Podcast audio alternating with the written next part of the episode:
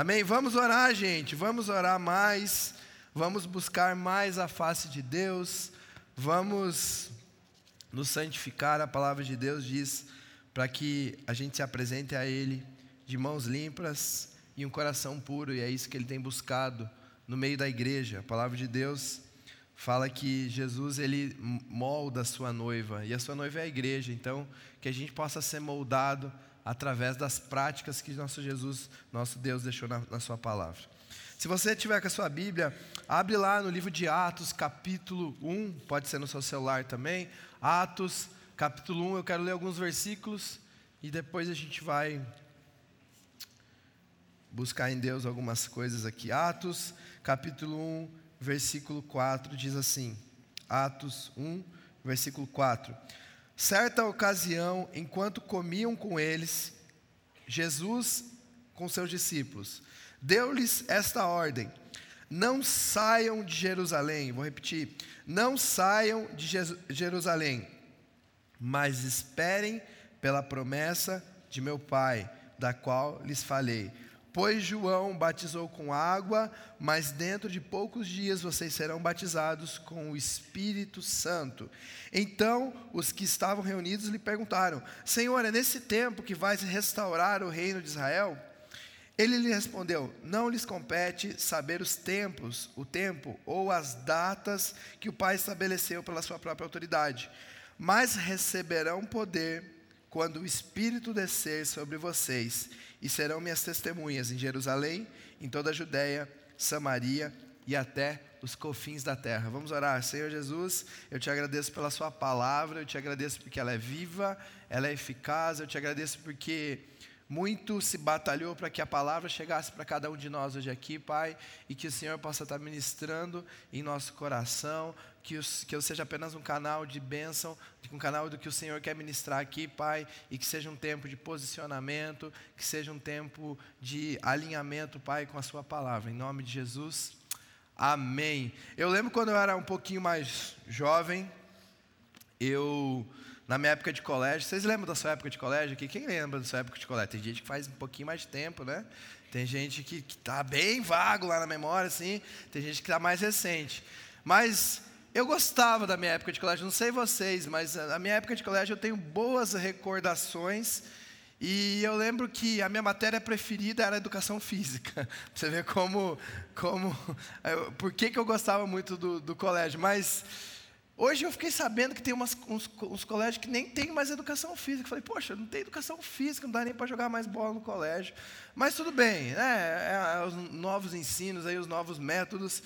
Mas eu lembro que na época do, do colégio, eu esperava muito o dia que tinha educação física. Porque era o dia que a gente saía da sala, era o dia que a gente ia para a quadra. E eu lembro que o terror era quando o professor chegava e falava: hoje a educação física vai ser na sala. Aquilo era horrível, porque daí ele ia explicar xadrez, ele ia explicar regras do handebol. Não, a gente queria ir para a quadra para jogar bola, para correr, para pular, para suar. Eu lembro que era, era muito isso. E sempre na educação física tinha um momento lá que tinha que fazer algumas coisas, mas tinha um momento do futebol, e eu sempre gostei muito de futebol, mas eu lembro que tinha um momento que dois escolhiam o time. Não sei se, se, os homens já passaram por isso, talvez as mulheres em algum esporte, não no futebol, mas tinha o momento de escolher o time. E esse momento era o terror de quem era ruim. Era ou não era, gente? É, quem, quem era ruim, ele lembra com esse momento sabendo que você já seria o último. E aí, aquele cara que era bom, o bom do futebol, ele sempre era o primeiro a ser escolhido. Ou ele escolhia o time dele, ou ele escolhia o time dele. Mas ia indo, ia lá, ia saindo o Marcelo, depois ia o Arthur, depois o Orivaldo, depois o Dinho. O Dinho era o primeiro, né? O Dinho era o artilheiro. Ia, ia sendo escolhido, depois o Bruno ia ficando, ia sobrando eu, ia sobrando o pastor Paulinho. Esse povo ia ficando mais pro final. Esse povo ia ficando no final.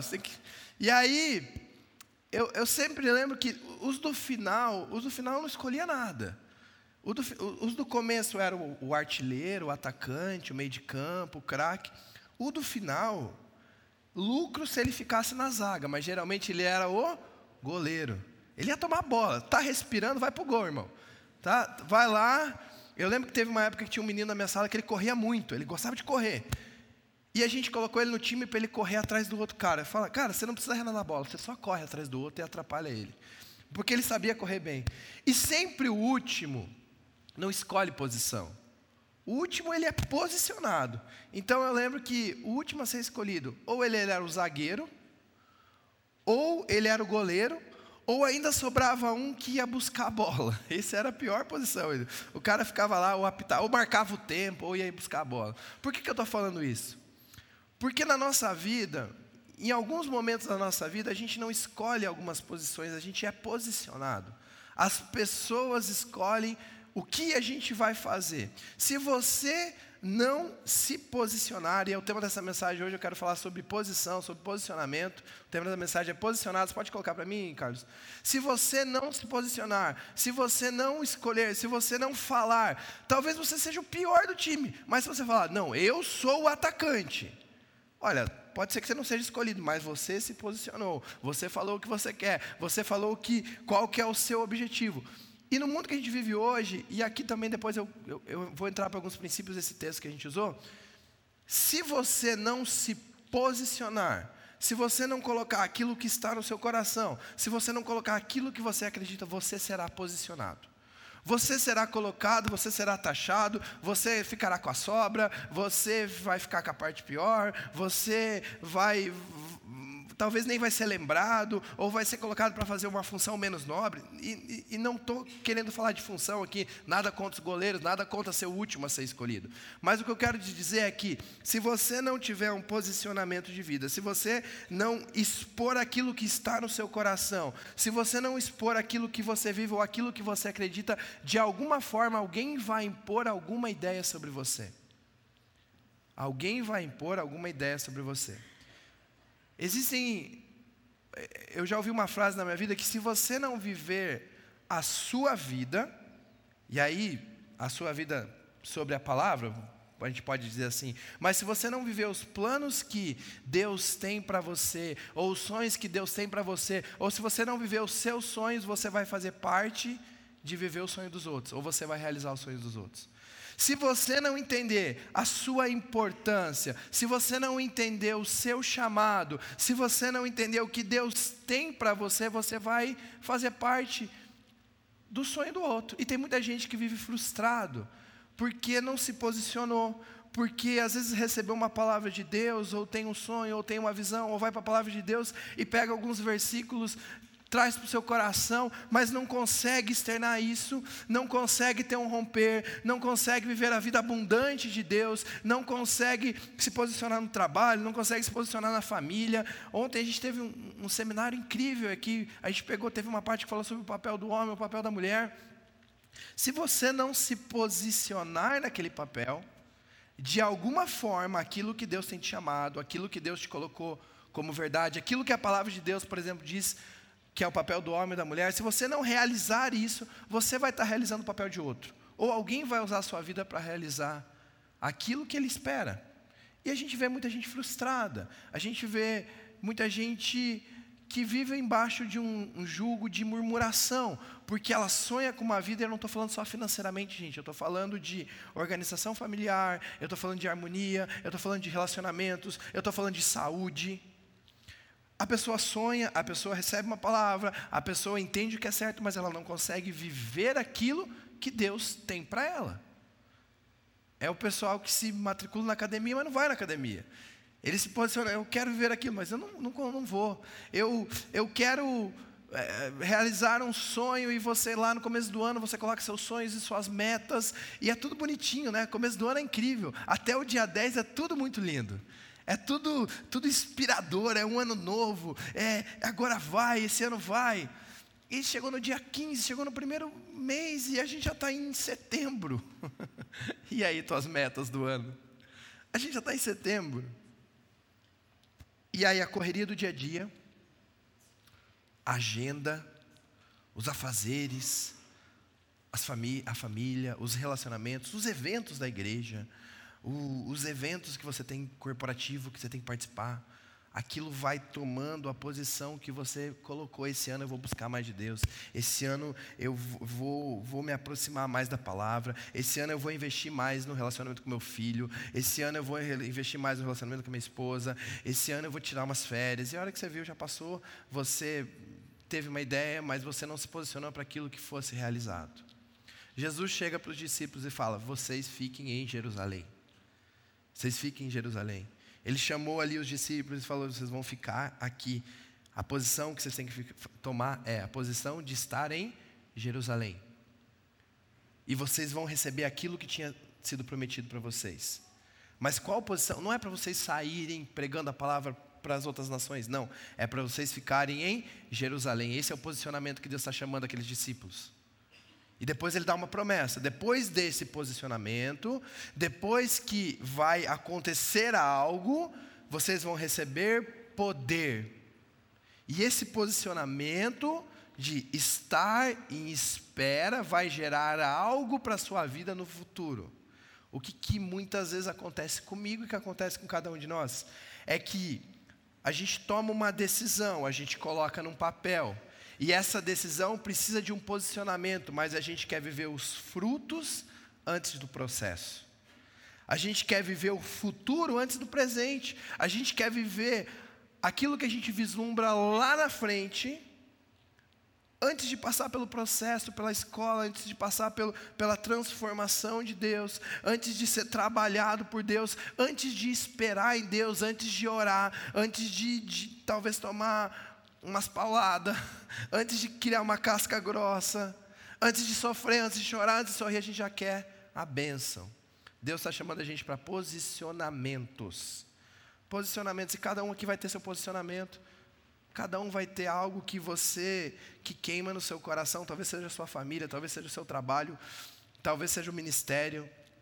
Talvez você precisa se posicionar em alguns relacionamentos. Talvez você precisa mostrar aquilo que você acredita no seu dia a dia e não só no final de semana. Algumas verdades que eu tiro desse texto, se você quiser anotar, você pode anotar aí. Você pode passando para mim, Carlos, por favor? Primeiro, você precisa estar posicionado em um propósito. Você precisa estar posicionado em um propósito. Jesus fala para eles, ó, certa ocasião, enquanto comiam com eles, deu-lhes essa ordem: não saiam de Jerusalém, mas esperem pela promessa de meu Pai existia um porquê ficar em Jerusalém. Existe um porquê você estar nessa igreja. Existe um porquê. Hoje eu estava falando com uma pessoa ali e a gente tava, ela perguntou: Você acredita que a volta de Cristo está próxima? Eu falo: Eu acredito. Eu acredito. E se eu acredito, a palavra de Deus diz que a gente tem que ser encontrado com o coração limpo, imaculado, sem pecado e se eu acredito isso, há um propósito, porque eu busco a Deus, porque eu creio numa glória eterna, porque eu creio numa vida eterna, porque eu creio no amor de Jesus que morreu para me libertar, para me salvar. Então, quando Deus está chamando esses discípulos e quando Deus tem chamado a sua igreja, e eu creio que quando a gente faz um movimento de oração pelo país, gente, não é só para postar foto no Instagram, não é só para marcar arroba Nibe Cascavel, não é só para fazer umas fotos legais falar eu participei de um evento onde a gente orou pelo país. Não, a gente está falando assim, a gente como igreja, a gente se posiciona contra um sistema que quer desconstruir a família. A gente se posiciona contra um mundo e a gente acredita que o nosso país pode ser abençoado pela igreja. Nós acreditamos que se um povo, que é um, é, o número de religião uma das religiões que mais cresce no país, que são os evangélicos, que são os protestantes. Nós acreditamos que se esse povo se posicionar, vai haver uma mudança no país. Não é só um evento, não é só uma, um dia para vir aqui fazer uma oração pelo país, não, é um posicionamento de coração. E é isso que Deus tem chamado para muitos de nós. Se você entrar na internet hoje, o grande foco, e eu não quero falar de eleições, não, não, não quero polarizar aqui, mas o grande foco das eleições hoje, o que mais fala é sobre igrejas. Porque hoje a igreja, hoje a igreja, e principalmente a evangélica, ela tem uma representação, ela tem uma posição, ela tem uma voz, e essa voz tem que ser ouvida não só na terra, gente. Essa voz tem que ser ouvida no céu. É esse o nosso posicionamento. É isso, é isso que Jesus está chamando, é isso que, que Jesus fala: olha, esperem, se posicionem em Jerusalém, porque se vocês ficarem aqui, se vocês esperarem aqui, se vocês esperarem o tempo, o processo, vocês vão receber a promessa que o meu pai fez. Qual era a promessa? Era o envio do Consolador, que era o Espírito Santo. Era essa promessa que ele estava falando. Eu vou subir, mas vem aquele que é o Consolador. Deus tem chamado a igreja de Cristo, e eu quero olhar para o Brasil, a igreja no Brasil para posicionamentos. Existem algumas estatísticas que a igreja no Brasil, em breve, será a maior número, a igreja protestante vai ser o maior número, é, os evangelhos serão o maior número da religião no Brasil. Em breve, em pouco tempo, em 10 anos. Há um crescimento, hoje você vê muitas megas igrejas, mas nada vai mudar se for só o nome evangélico. A gente a está vivendo uma primeira geração, uma segunda geração de evangélicos não praticantes. Você já ouviu católico não praticante? Já ouviu evangélico não praticante? Ou cristão não praticante? Por quê? São os filhos, eu falei do Ademar de Campos há pouco aqui, são filhos daqueles que batalharam lá anos 90, anos 2000. Aí os filhos nasceram dentro da igreja. Os filhos nasceram dentro da igreja. Participaram do Nova Kids participaram das salinhas, receberam um monte de coisa, mas hoje não estão dentro da igreja, mas eles são cristãos. Porque o Pai deu lá o caminho, o Pai mostrou o caminho, ele sabe que é Jesus, ele sabe que é o amor, ele sabe que é a graça, a misericórdia de Deus, mas ele não vive a Bíblia. E a gente vê os movimentos evangélicos, a onda evangélica, o 100% Jesus, os versículos nas legendas de, de rede social, a gente vê tudo isso. movimento gospel. E cadê o posicionamento? Cadê o posicionamento? Cadê a espera pela glória, pela promessa? Cadê a obediência? Jesus tem chamado, e eu creio que a gente está vivendo um momento no Brasil de posicionamento. Um momento onde Jesus tem chamado a igreja a se levantar em oração, a se levantar em clamor e a se levantar em posicionamento aonde você for. Aonde você for. Deus tem eu creio que tem posicionado pessoas na mídia, tem posicionado pessoas nas escolas, nas universidades, na política, em todos os meios, na economia, nas artes, para que o nome dele seja glorificado. Às vezes a gente está muito preocupado com igreja, dentro de igreja. Está preocupado com a programação aqui dentro. E eu creio que a igreja, a comunhão, é, faz parte. A Bíblia fala sobre a comunhão da igreja. A Bíblia fala de você não deixar de participar da igreja. Hebreus está falando sobre isso. Não deixe de se reunir como igreja. Mas a nossa missão de posicionamento está lá fora. Jesus tem chamado para posicionamentos. Esteja posicionado em um propósito. Quando você não está posicionado em um propósito, quando você não está em um propósito, isso passa. Quando você não está posicionado em algo que dura, você vive alguma coisa que te traz uma felicidade, traz uma alegria. Quer, quer, quer, quer ver um exemplo? Quem aqui já planejou uma viagem assim, que queria muito? Uma viagem, sei lá, para praia, uma viagem para Argentina. A Nai está planejando a viagem para Buenos Aires, mas vai sair, né, meu bem? Vai sair, vai sair. Vamos ter que fretar um ônibus para levar um avião para levar todos os filhos para Buenos Aires junto. Mas vai sair essa viagem. A gente, quem já planejou uma viagem assim, passou um ano pensando na viagem? Já aconteceu com você assim? Um ano pensando na viagem de férias, na viagem para Disney, na viagem para Toledo, não sei para onde você queria. Mas você pensou lá na tua viagem. E aí você se posicionou com essa viagem. Aí você ia comer fora, você falou, viu, eu vou dar uma economizada, porque eu não vou comer aqui, mas eu vou comer os camarão na praia. Eu não vou, eu não vou gastar, eu vou dar uma segurada aqui, porque lá no final eu vou virar o ano e eu vou gastar tudo, eu vou comer de tudo que eu quero, eu vou comprar tudo que eu quero. Já, já, já passou por isso? E aí você se posiciona durante um ano, guardando dinheiro, fazendo suas contas. E aquele é o teu propósito durante um tempo, a família, as crianças sonhando com aquilo. E aí você vai passa cinco dias na praia. Três chovendo. Não, estou brincando. Você passa cinco dias na praia. E aí você volta para Cascavel. Acabou. Acabou o posicionamento, acabou todo aquele movimento que você tinha, acabou todo aquele teu propósito. Acabou. Ah, mas eu vivi, eu cinco dias, tá bom, acabou. Acabou. Agora, quando você está posicionado em um propósito eterno, isso não acaba, amém? Isso é só o começo. E aí a gente vive momentos de glória, a gente vive momentos incríveis. Olha, eu, eu foi muito legal. Eu estava a semana passada, foi semana passada? Que eu estava em São Paulo? Semana passada eu estava numa conferência em São Paulo com jovens e foi muito legal. Foi muito legal, foi um tempo muito bom. Aí esse final de semana teve a Demar, teve todas as coisas. Muito bom, um tempo de glória, um tempo gostoso, um tempo de igreja, um tempo de manifestação do Espírito Santo, um tempo onde Deus tocou em várias coisas. E é muito bom isso, só que toda a glória que a gente recebe aqui é passageira. Porque a glória que a gente vai receber lá na frente nem se compara com aquilo que a gente vive aqui. E aí a gente vive pequenos focos de glória e grandes focos de dor, né? E vai vivendo isso.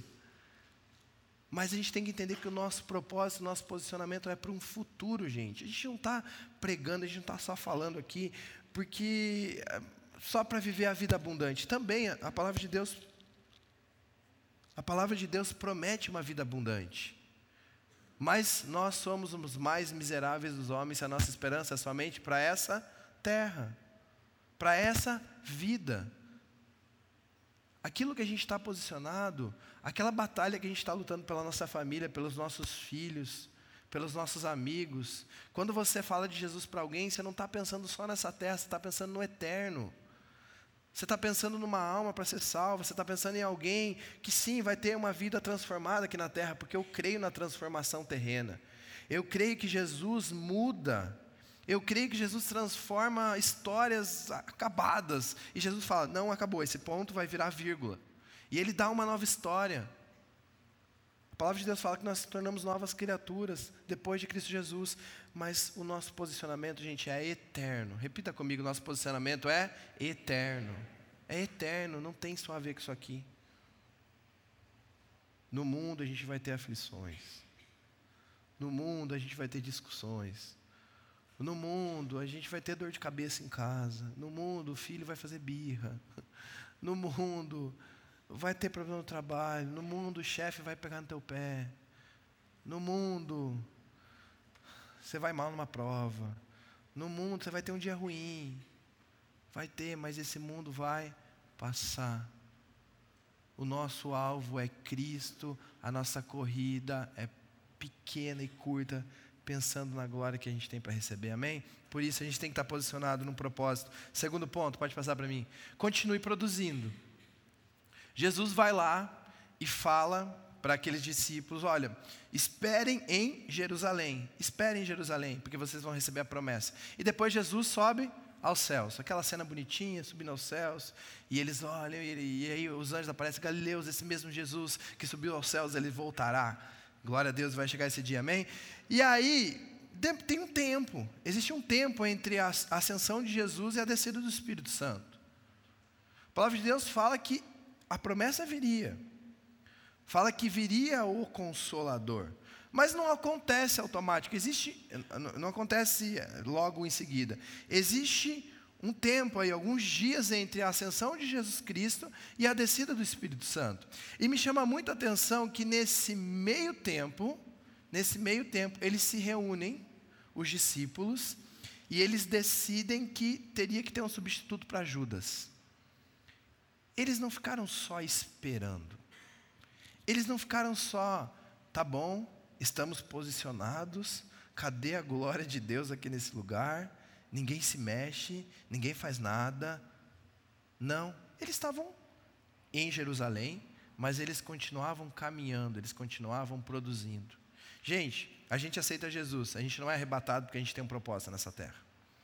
Se fosse para aceitar Jesus e ir para o céu no mesmo momento, a gente seria arrebatado. Você acredita, você entrega sua vida para Jesus, amém. Sumiu. Quem quer pregar para os outros se todo mundo sumisse? Tem um propósito de você ficar aqui. Tem um propósito. A gente, o nosso foco sim é a linha de chegada, o nosso foco é a eternidade, mas existe algumas coisas aqui nessa terra, e o propósito principal é espalhar o Evangelho de Jesus Cristo e salvar o maior número de pessoas, que essa é a grande comissão, ir por todo mundo, pregar o Evangelho a toda criatura, batizando em nome do Pai, do Filho e do Espírito Santo. Essa é a grande comissão, esse é o nosso maior propósito, mas você tem algo para entregar para Jesus aqui nessa terra. A partir do momento que você toma uma decisão de se posicionar, você tem algo para fazer. Você tem algo para viver. Eu falei de viagem há pouco aqui, quando eu viajo com os meninos, eles estão numa fase assim que, que tem que entreter eles o tempo todo, porque senão a viagem acaba sendo cansativa. E, e a gente já começou a aproveitar o caminho. A gente começou a aproveitar o caminho. Então, daqui para fora, a gente já sabe mais ou menos as coisas que, que eu consigo entreter os meninos. A gente começa a ver, a, a gente começa a brincar de Vamos procurar uma coisa preta. E aí tem que ficar olhando lá para fora e procurar uma coisa preta. Aí a gente começa a ver uns castelinhos. Aí a gente começa a ver uma cuia de chimarrão gigante que tem indo para fora. Não tem uma cuia de chimarrão em algum lugar ali gigante. E a gente começa a entender. E a gente começou a aprender a aproveitar o caminho. Aproveitar o caminho. Sabe por quê? Se você pensar só na linha de chegada, o processo é um tédio. O processo é cansativo, o processo é doloroso, o processo é chato. Agora, se você aprender que o caminho também te ensina, a chegada vai ser mais valorizada. Amém? Se você entender que o processo que você tem aqui na terra, Deus tem um propósito e um plano para a sua vida, quando você chegar na glória, esse processo vai fazer sentido para você.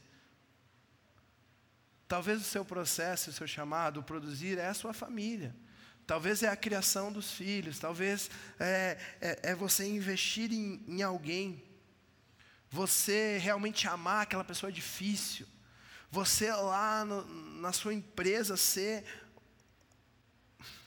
a melhor chefe que aquele povo poderia ter, que é justo, que é correto, que dá as direções que precisam dar com sabedoria, que se precisar corrigir, corrige, mas que faz tudo em amor. E aí aquele pessoal que está embaixo de você, ou que faz parte de você, da, da, daquela, daquela comunidade que você vive, daquele trabalho, vai olhar, você, essa pessoa tem alguma coisa diferente. Porque essa pessoa, ela tem Jesus no coração, ela frequenta uma igreja, ela acredita em algo, mas ela vive aquilo que ela acredita. A maior glória que a gente pode dar para Deus é que a nossa vida represente Ele.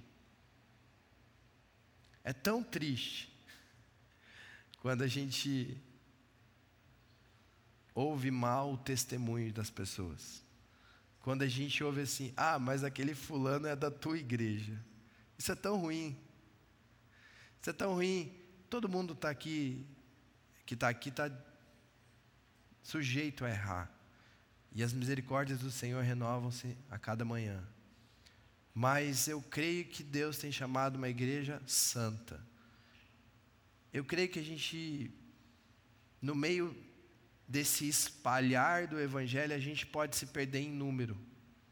A gente pode se perder em número. Uma igreja cheia não quer dizer uma igreja santa cheia. Uma igreja sem lugares vazios não quer dizer que cumpriu o propósito.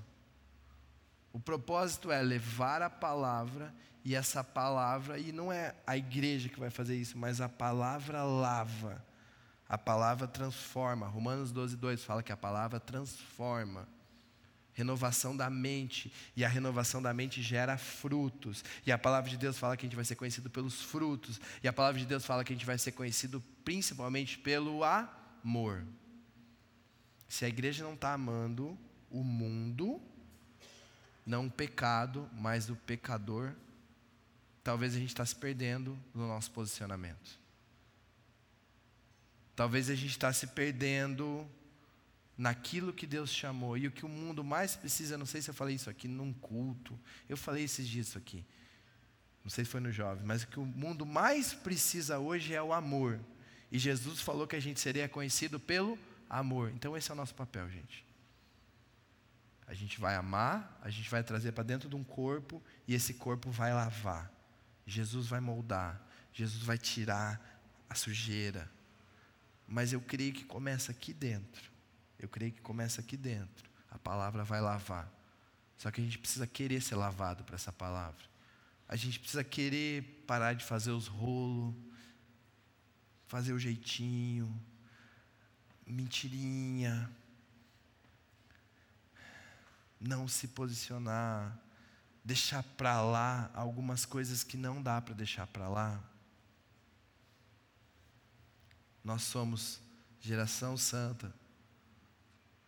Nós somos um povo separado e escolhido por Deus. Isso precisa queimar no nosso coração. Continue produzindo, continue produzindo, continue produzindo. Noé, Deus chama ele, Noé é o seguinte, vamos reconstruir tudo aqui. Todo mundo vai morrer, vai ficar só você e sua família. Ah, legal, Deus, então leva eu para a nuvem, dá um Hadouken lá, acaba com tudo, coloca eu de novo. Faz uma arca, vai chover. Mais de 100 anos construindo. E aí? O povo dando risada. Mas ele tinha um posicionamento, um propósito. Ele sabia o que ele estava fazendo. Talvez você precise ser envergonhado. Talvez as pessoas precisam dar risada de você, porque você é crente.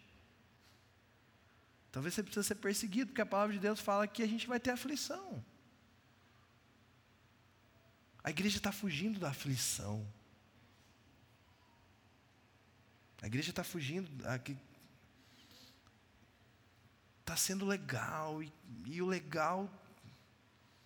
Talvez o legal não está tão legal. O sofrimento, a dor, ela, ela transforma. Não fuja da aflição. Passe pela aflição. Ande pelo vale da sombra da morte mas tu estás comigo. É o, que a, é o que a palavra de Deus fala. Ainda que eu ande pelo vale da sombra da morte, o Senhor está comigo. Três.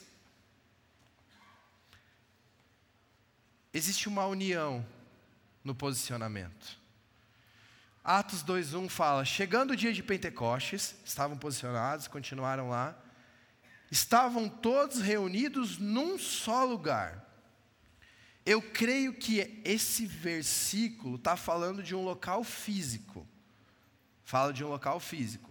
Mas eu creio que há um profético aqui falando: um só lugar é uma só união, um só caminho, um só motivo de fé, uma só maneira de pensar, um só propósito, uma só busca, sem divisões.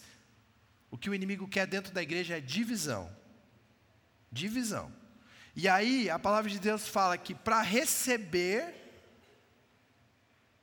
fala que aonde há comunhão, o Senhor ordena a bênção. E eu creio que esse versículo está ali antes da descida do Espírito Santo, que é Atos 2,2. Ele está reforçando o poder da união. A gente está numa igreja onde a gente tem 4 mil pessoas, mais ou menos. Você não conhece todo mundo? Alguém conhece todo mundo aqui? Não, né? Eu já parei de perguntar há quanto tempo você vem na igreja para as pessoas. O último que eu perguntei, a pessoa falou que vinha há quatro anos. Eu falei, não é nessa igreja, irmão. Não pode, quatro anos você está aqui. Ou você mudou muito, ou eu preciso aumentar o grau do meu óculos. Não, é que eu venho no outro culto. Eu falei, não dá, eu venho quase em todos, então não dá que você virou. Eu não sei que culto você está indo. Mas são, é um número grande de pessoas. Você, a galera vem nesse culto das 16, tem gente que vem no culto das 18, das 20. Quem aqui participa de GA? Participa de GA? GA, levanta a mão, você que participa de GA. Se você não participa de GA, você precisa fazer parte de um GA, porque ali é a igreja em blocos. Você precisa estar unido com a igreja. Se há alguma divisão, se há algo que você precisa resolver com algum irmão que faz parte dessa comunidade, você precisa resolver. E aí, eu estendo isso para reino às vezes a gente tem visão de igreja, igreja local, mas existe igreja reino de Deus. A gente vai ser reconhecido pelo amor. O amor cobre multidões de pecados. O amor perdoa. O amor não é egoísta. 1 Coríntios 13, lê lá o que é o amor. A palavra de Deus em 1 João fala: se você não ama o seu irmão que você vê, você não consegue amar a Deus a quem você não vê. Então tem alguma coisa errada. Amar é uma decisão. Amar é um posicionamento. Tem gente que você não vai ser melhor amigo. E às vezes a gente acha isso errado. A palavra de Deus, Paulo escreve: suportem uns aos outros. Você precisa suportar seu melhor amigo? Sim ou não? Não, porque você tem afinidade. Se tem suporte uns aos outros, é que deve existir um pouquinho de gente chata, sim ou não? Não precisa pensar em alguém, não precisa pensar em alguém, tira do pensamento. Talvez o chato é você. Talvez seja você. Deus está falando de união em propósito. Gente, se a gente vai se unir aqui na quarta-feira para levantar um clamor para Deus curar a nossa nação, Ele quer começar a curar a nossa casa. Ele quer começar a curar o nosso relacionamento pai filho. Ele quer começar a curar, talvez um relacionamento. Desculpa.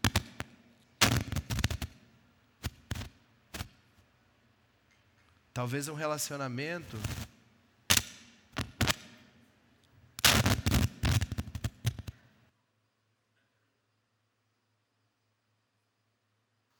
Som.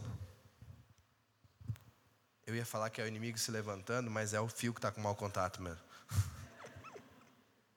Tem que arrumar o fio, não é?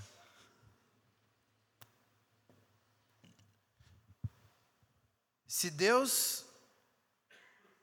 Se a gente vai se unir aqui para levantar um clamor para o nosso Brasil, ele vai começar com a nossa casa, ele vai começar com a nossa vida, ele vai começar com o nosso relacionamento pai-filho, com o nosso relacionamento no trabalho, com o nosso relacionamento conjugal. E às vezes a gente romantiza muito o amar o irmão. A gente acha que ah, tem que andar de mão dada com o irmão todo dia. Talvez vai ter gente que você não vai ter tanta afinidade, mas você precisa suportar, você precisa amar e você precisa respeitar. Por que, que a igreja tem mais de 50 grupos? Porque tem pessoas diferentes. Vai ter grupo que é mais animado, e que fica até às 11 no GA. Vai ter grupo que vai dar 9 e meia, o povo está indo embora. Vai ter grupo que você já chega tem um banquete, parece Salomão. Vai ter grupo que tem uma pipoca. E tudo bem. Isso é igreja, isso é corpo de Cristo. Por que, que tem várias denominações? Porque tem pessoas que têm estilos diferentes, mas a adoração a Jesus tem que ser o mesmo. Estão entendendo o que eu estou falando? a união, a bênção, o posicionamento, vem na comunhão. E aí você está aqui, a um versículo do maior ato pós-Jesus, que eu creio, na palavra de Deus, até a volta de Cristo, que é a descida do Espírito Santo. E Jesus está falando, e a palavra de Deus está falando, a descida do Espírito Santo vem através de comunhão. A descida do Espírito Santo, a manifestação de Deus pós-Jesus, que chega até nós hoje aqui, vem através de reunião, de estar unidos num lugar só. Posicionado. Gente, não é só a minha vida. Eu quero te falar, o que você faz de errado interfere na minha vida. O que eu faço de errado interfere na sua. Ah, então agora tem motivo para ficar metendo o dedo na cara do outro? Não, você tem motivo para amar o outro. Tem motivo para interceder pelo outro. Você tem motivo para ajudar a caminhar. Porque talvez o teu erro, o erro do outro hoje é o teu erro amanhã. E aí o amor que você demonstra pelo outro hoje é o que vão demonstrar por você amanhã. Isso se chama igreja. Sabe que quando, quando acaba isso? Quando acaba os pecadores? No céu. Enquanto a gente está na terra, pecado existe. A gente luta, a gente quer vencer, mas só vai acabar no céu. Para a gente encerrar. Pode passar para mim, eu estou sem o passador. Pode passar para mim, Carlos, por favor? Viva o romper de Deus. Viva o romper de Deus. Eu creio que todo posicionamento, toda obediência, ela vem coberta de uma promessa. Todo abrir mão seu nessa terra, existe uma recompensa de Deus não só no espiritual, mas também se torna no material. Atos 1:8 fala, um pouquinho antes, depois no 2:2 tem a descida do Espírito Santo. Mas Jesus fala: "Fiquem em Jerusalém, pois vocês receberão poder quando o Espírito Santo descer sobre vocês, E aí sim vocês serão testemunhas em Jerusalém, toda a Judéia, Samaria e até os confins da terra. E porque eles ficaram em Jerusalém, a palavra de Deus chegou para a gente até hoje. Estão entendendo isso? Porque eles passaram um processo, porque eles foram obedientes, porque eles se posicionaram, e a gente está falando pós-Jesus. A gente está falando um tempo que a igreja vai iniciar, mas que tem uma perseguição. A gente está falando um tempo onde Jesus tinha sido crucificado. E aqueles que seguiam a Jesus corriam risco. Não é um posicionamento tão simples. Não é o posicionamento que a gente vive hoje. Ah, eu amo a Jesus. E ninguém fala nada para você se você ama Jesus ou não. Hoje eu estava. Onde a gente começou. A gente cantou um louvor aqui na igreja. E hoje a gente estava cantando em casa. E, e aí, nesse louvor fala: os leões não, parou, não pararam a igreja, o Coliseu não parou a igreja. E hoje o Coliseu é bonitinho, todo mundo vai lá na frente, todo mundo não, né? Quem pode ir no Coliseu? Vai lá na frente, para e tira uma selfie. E posta. Todo feliz. Mas aquilo foi um local onde os nossos irmãos posicionados morreram. E eu peguei, fui mostrar para o Joaquim, a Ana falou, conta a história para o Joaquim, fala o que é para o Joaquim. E eu joguei lá no YouTube, cristãos morrendo no Coliseu. E aí parece um filme de 1932, com os leão de fantoche, assim, mas um filme que retrata os nossos irmãos que não negaram a Cristo sendo martirizados. Esse é um posicionamento que a gente não tem noção do que é isso. Há pouco tempo aqui teve o pessoal do Portas Abertas aqui falando sobre perseguição. A gente não sabe o que é perseguição. Perseguição é chamar a gente de crentinho? Isso não é perseguição. Mas o posicionamento deles veio a descida do Espírito Santo, e aí sim depois do posicionamento, depois do recebimento, depois da bênção, você tem que continuar a viver aquilo que você recebeu.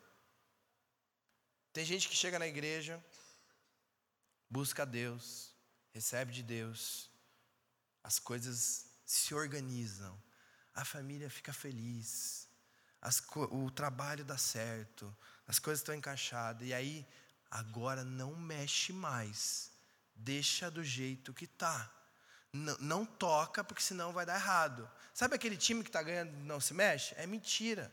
Isso é mentira, gente. Time que está tá ganhando contrata um artilheiro melhor para ganhar mais. Senão, é tipo o Palmeiras, senão o Palmeiras só vai ganhar, né, Dinho?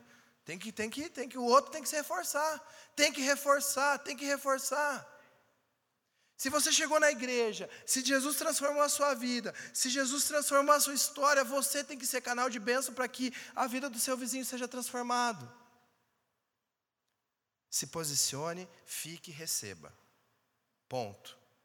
Agora vai. Agora vai fazer aquilo que, que eu tenho para você, Jesus está falando. Agora vocês vão ser minhas testemunhas em Judéia, na Samaria e até os confins da terra. E Cascavel é quase confins da terra, gente. Chegou aqui porque alguém se posicionou. Chegou aqui porque alguém se posicionou. Porque alguém entendeu isso, porque alguém recebeu o poder do Espírito Santo. Queria te convidar a ficar em pé.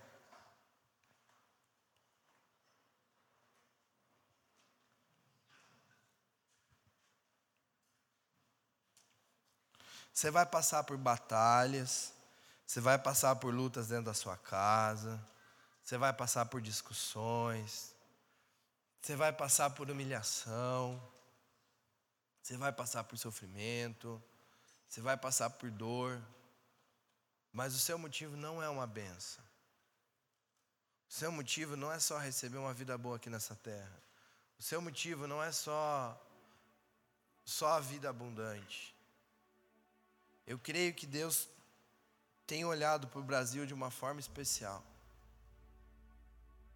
Eu falo isso de todo o meu coração. Eu creio que a igreja brasileira, e isso a gente ouve de alguns pastores, de nome, enfim, pessoas relevantes, que a igreja brasileira tem sido um exemplo, tirando os países perseguidos, mas a igreja brasileira é uma das igrejas que mais crescem no mundo. Eu creio que Deus tem olhado para o Brasil porque é um país que vai se posicionar, que está no centro das atenções E a igreja está nesse centro. Mas eu creio que também é necessário dentro da igreja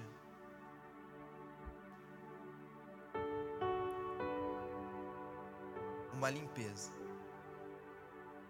É necessário dentro da igreja corações posicionados em Cristo Jesus. É necessário dentro da igreja pessoas que entendam que sim, eu tenho minha profissão, eu tenho minha família, eu venho no culto, eu participo, mas há algo, há um propósito. Que tudo isso aqui é passageiro. Tem pessoas que já estão mais para o final da vida, tem pessoas que ainda estão caminhando, mas tudo isso aqui vai ficar tudo que eu vou viver, todas as riquezas que eu consegui juntar aqui, todo o meu conforto de vida que eu consiga juntar nessa terra. E não estou falando que isso é errado, Deus promete prosperidade. Mas tudo aquilo que, que, que você pode conseguir, isso aqui nada se compara com aquilo que Deus tem para você na eternidade. E que quando você tiver isso firme no seu coração, você não consegue olhar para uma corrupção, você não consegue olhar para alguém que está perdido em Jesus nem pelo menos sentir uma aflição pela vida daquela pessoa. Talvez você não está preparado para sair falando de Jesus. Eu acho que todo mundo tem que estar tá preparado. Você, a palavra de Deus fala que você tem que estar tá pronto para falar o motivo da sua fé. O que, que você acredita? Por que, que você está aqui? Por que, que você veio aqui hoje? Por que, que você fala que você é de Jesus? Mas no nosso coração, a gente precisa olhar para as pessoas perdidas e sentir dor. A gente precisa olhar talvez para a corrupção do nosso país, para a violência do nosso país, e não só criticar, não só murmurar, mas sentir dor e falar: Jesus, o que, que eu posso fazer para mudar isso? O que, que eu posso fazer dentro das duas pessoas que eu convivo no meu trabalho? Será que é só chegar e falar, viu, você tem Jesus no coração? Talvez seja isso, mas talvez seja você amar, amar, amar, orar. E numa situação que a pessoa precisar, aí você se posiciona.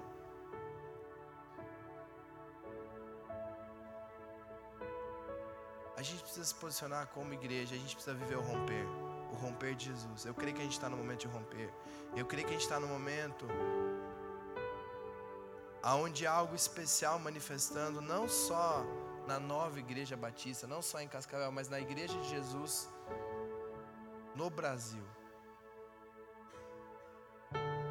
A gente pode levantar posições, levantar pautas, mas olha, o teu maior posicionamento é Jesus Cristo. É Jesus Cristo. Só que isso precisa estar queimando o seu coração. A gente pode sair daqui do culto, estou posicionado. Se, não estiver queimando o seu coração, isso que vai passar. Daqui a pouco você vai sentar no seu sofá, você vai comer alguma coisa, teu filho vai derrubar suco no chão, você já vai ficar estressado. E aí toda a glória, todo o posicionamento vai embora. Traz de novo. Traz para o seu coração. Lembre que Jesus fez para você. Traz de novo para o seu coração. Relembra todos os dias. Relembra o que é a cruz. Relembra onde, onde a gente estava. Posicione, se posicione, se posicione dentro de casa. Se seu filho está perdido, se posicione dentro de casa, ame ele. Se teu marido está perdido, ame ele. Se tua esposa está perdida, ame ela. Se posicione, se posicione, ore, dobre teu joelho. Dobre teu joelho, às vezes você não, não precisa falar nada, só dobrar o joelho. Falar, Jesus, eu não sei nem orar. Mas o Espírito Santo fala que, que Ele intercede por mim. E eu creio que sou de Jesus, então o Espírito Santo está intercedendo. A gente esqueceu das armas que a gente tem. A gente tem jejum, palavra e oração. Essas armas são maiores que qualquer post na internet, qualquer fala, qualquer louvor cantado por bocas humanas. A gente vai adorar a Deus aqui. E que essa canção, que essa canção seja um posicionamento na sua vida você possa viver isso.